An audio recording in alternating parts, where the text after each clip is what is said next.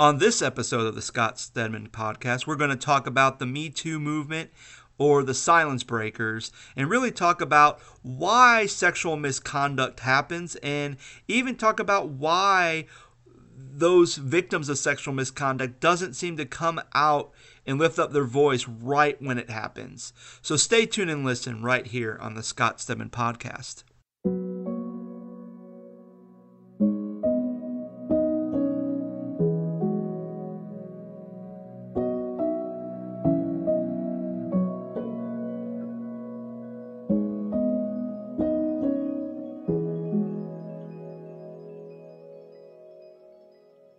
Good evening, everyone, and welcome to the Scott Stedman podcast. My name is Scott, and today I want to be talking about um, the Me Too movement, or some people may call them the Silence Breakers. Um, back on November first of two thousand seventeen, I did a podcast. It's episode it's episode fifty-three, where I talked mainly about the Las Vegas shooting. And then I briefly mentioned the whole Harvey Weinstein scandal because that was just starting to to roll out around that time. And I never would have thought that with that scandal coming out, that that would have led to this big empowering movement that had come out um, from that, from... a lot of actors and producers and directors uh, basically being accused of sexual misconduct, and even politicians, and, and it just seemed like there was this big movement. And I think a lot of times, or at least for myself, I know a lot of times like that dark side of Hollywood or that dark side of politics is always there, and occasionally it will pop its ugly head uh, once in a while, and then it just kind of quietly goes back in its hole, or we kind of make it out like, well, this is just one person and it doesn't reflect the whole entire community of politicians or um, or actors or producers or directors or anyone in the entertainment industry. And even with, I think, kind of the big thing that really woke me up was really the when Time announced their uh, person or persons of the year, and it ended up being the Silence Breakers, uh, which had a bunch of women who really talk about, you know, sexual misconduct. And it's been very interesting to kind of see all this take shape. What's been more interesting is just the opposition. And it's not necessarily like a negative opposition, but I think it's just an opposition of cynicism that has been coming out while this movement has been uh, gaining momentum. And like, for an example, we have a kids program here at the church, and as the kids were doing their thing, I was standing with a couple of adults, and that kind of got mentioned. And one of the most biggest questions was, how come people are talking about it now and saying things now instead of back then, instead of back then when um, instead of back then when all that stuff was happening? And it's one of those questions that I think is, you know, on the surface is a very valuable question. You know, is something, if sexual misconduct happened fifteen, twenty, thirty years ago, and all of a sudden there's now a voice coming out to it, why didn't that person come out then? And that's always kind of the big question. And really, it's been interesting because a lot of times when I read articles, or sometimes when I know people who are in the industry today, the entertainment industry, and they shared their stories of sexual misconduct a lot of times what I hear is that it was kind of, when it happened, they were almost kind of stunned. Like they were living in basically in a dream. And that's kind of the big thing that that I think needs awareness to, because think about it. A lot of these times, most women are not necessarily going to put up with a bully. Unless in the cases like maybe like with with um with Harvey Weinstein, where okay, he's the producer, he's financing your movie, and basically he has the power to basically rise you to the top or basically erase your name and blacklist you from Hollywood. So I can see in those cases where power becomes kind of this big commodity, and someone uses their power or they use their authority to get what they want, because they are offering either their, because what they're offering may be appealing, or the other side is what they're offering could be so damning that you kind of have to really navigate and go, okay, you know, especially for people who are in acting, you know, acting's my life. I love acting. I love doing this. And when someone is using, misusing their authority to do something to you, then that's hard, because at one point it's like you give in so you can still continue to do what you love, but you now have to bear the guilt and the shame of particip- of being a victim of sexual misconduct. Um, but then on the other side, your whole career and your livelihood could be over if you choose to keep your dignity. And that's kind of difficult. But I know there's other times where it just kind of happens and you're you're you're shocked by it. Um, one of my one of my friends who's an actress out in in Los Angeles, um, she actually kind of told a story which was just very hard for me to hear.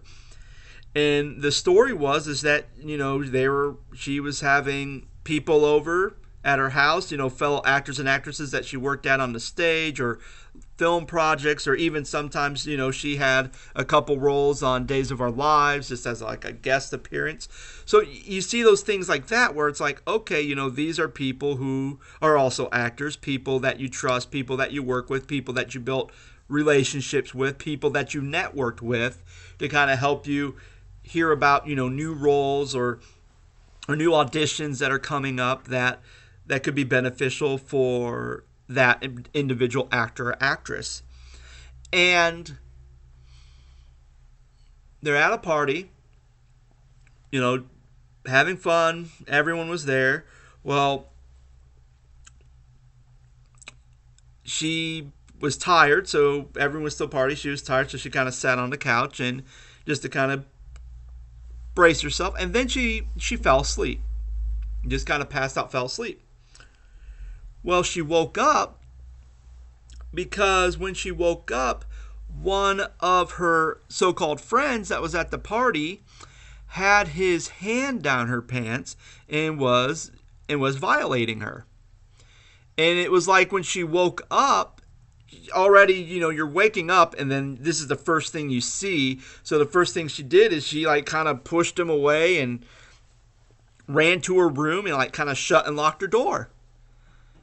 And basically he kind of said something like, hey, don't say anything about this, blah, blah, blah. And then he, and then he left. And she even kind of said, like, you know, it was so surreal. It was so surreal because you didn't really know what was happening. It was, it was almost like this surreal moment where she was just in a fog or in a daze. And it seems like as more and more of these women are coming out, more times than not, you kind of get to this point where you, you just don't believe that it's happening to you. You know, you hear about it, you hear about other it happening to other people, but then when it happens to you, you're you're kind of in a fog in a way. You're you're in a daze and you don't really know how to respond at that moment. And and I think even on a subconscious level, when something like that happens, you are so you're so guilt-ridden. You you have all this these negative emotions of shame and guilt and kind of like, how did this happen? Why did this happen? I I, I thought this was my friend. I can't believe that they did this to me. And, and, and you're in that mindset where you don't necessarily think about, I'm going to blow the whistle on this person who violated me. Because there's just so many emotions that are going through that are coming. I think even I was reading a thing with about with Terry Crews and how even he was kind of like groped by like kind of like a Hollywood bigwig. And, you know, and you, you look at the size of Terry Crews and you're just like, wow, like that guy can really, you know, really can knock somebody out. That guy is huge.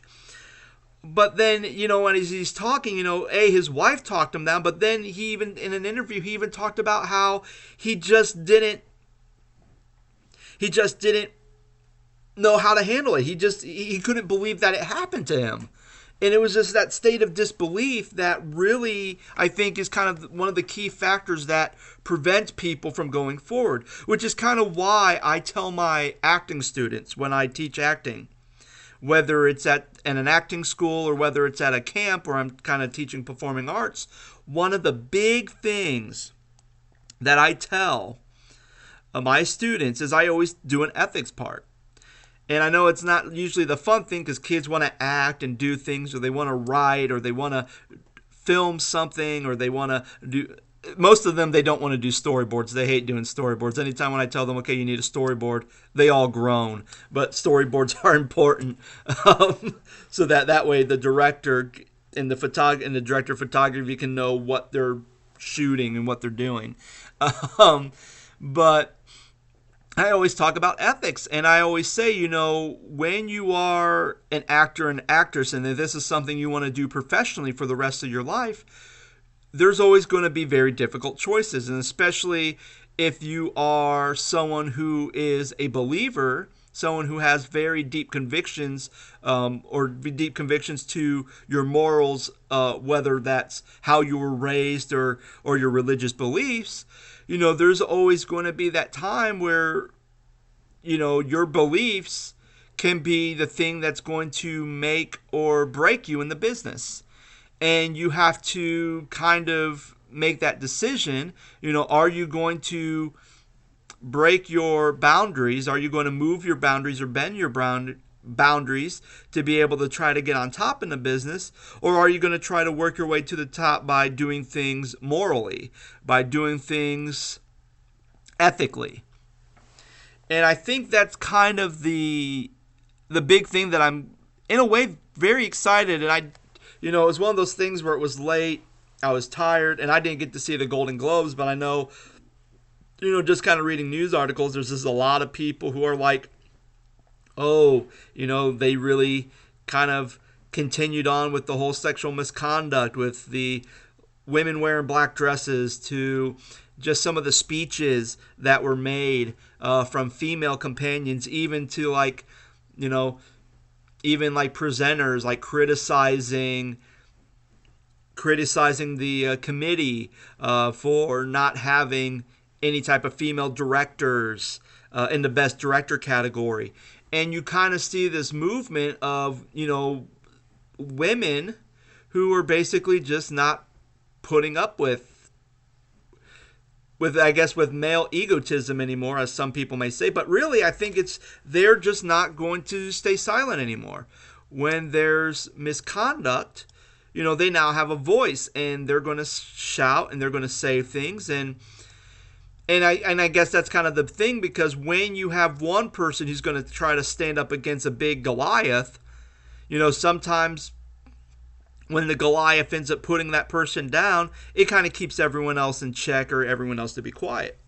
But now when Goliath has been taken out, and now there is a whole army of not only women, but even men, supporting men who are supporting these women who have went through this trauma that they've gone through um, behind them. It's going to be very hard for Hollywood to kind of shut down every single person, especially when these are top-of-the-line actors and actresses, top-of-the-line directors, a top-of-the-line director of photographies, a top-of-the-line uh, screenwriters.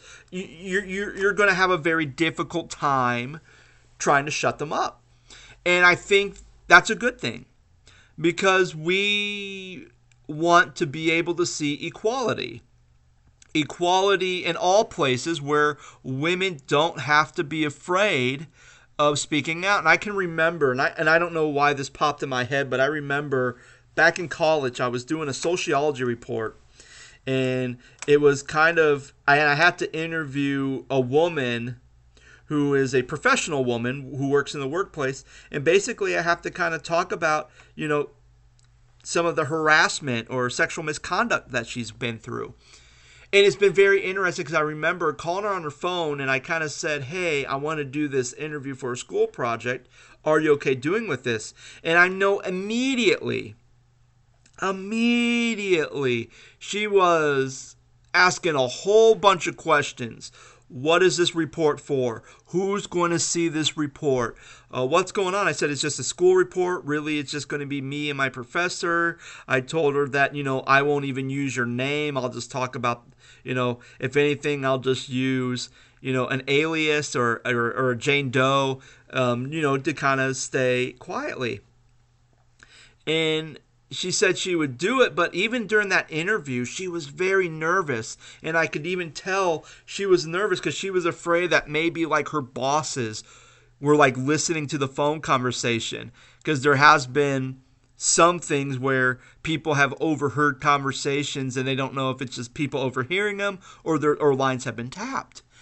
And I remember her talking to me and talked about, you know, just kind of how she's disrespected for being a woman, that she's not seen equally, and how sometimes there have been sexist jokes or or people have kind of hit on her or made sexual advances towards her. And even though she turned them down, but it was a commonplace of what was happening.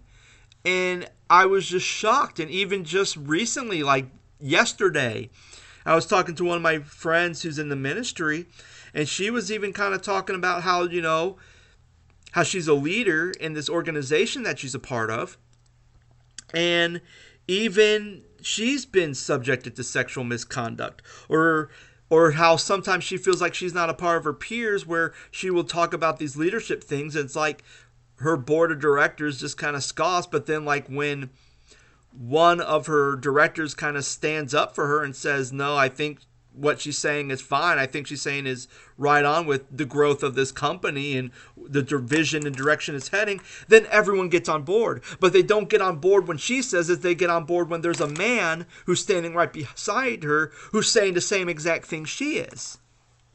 And I think that, and I think ultimately, we as men really need to stand up for the women in our lives.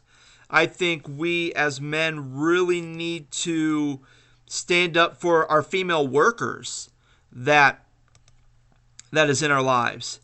And I think that that's kind of, I think that's kind of something that really is something that we need to stand up. I remember, I remember being in Chicago at a lead, at a leadership conference, and really we talked about race um, and ec- race and justice in America, and it was done by Doctor Eric Mason. And one of the things he said in a way that can kind of help fight racism is that those of us who are in the majority need to be a voice for those in the minority.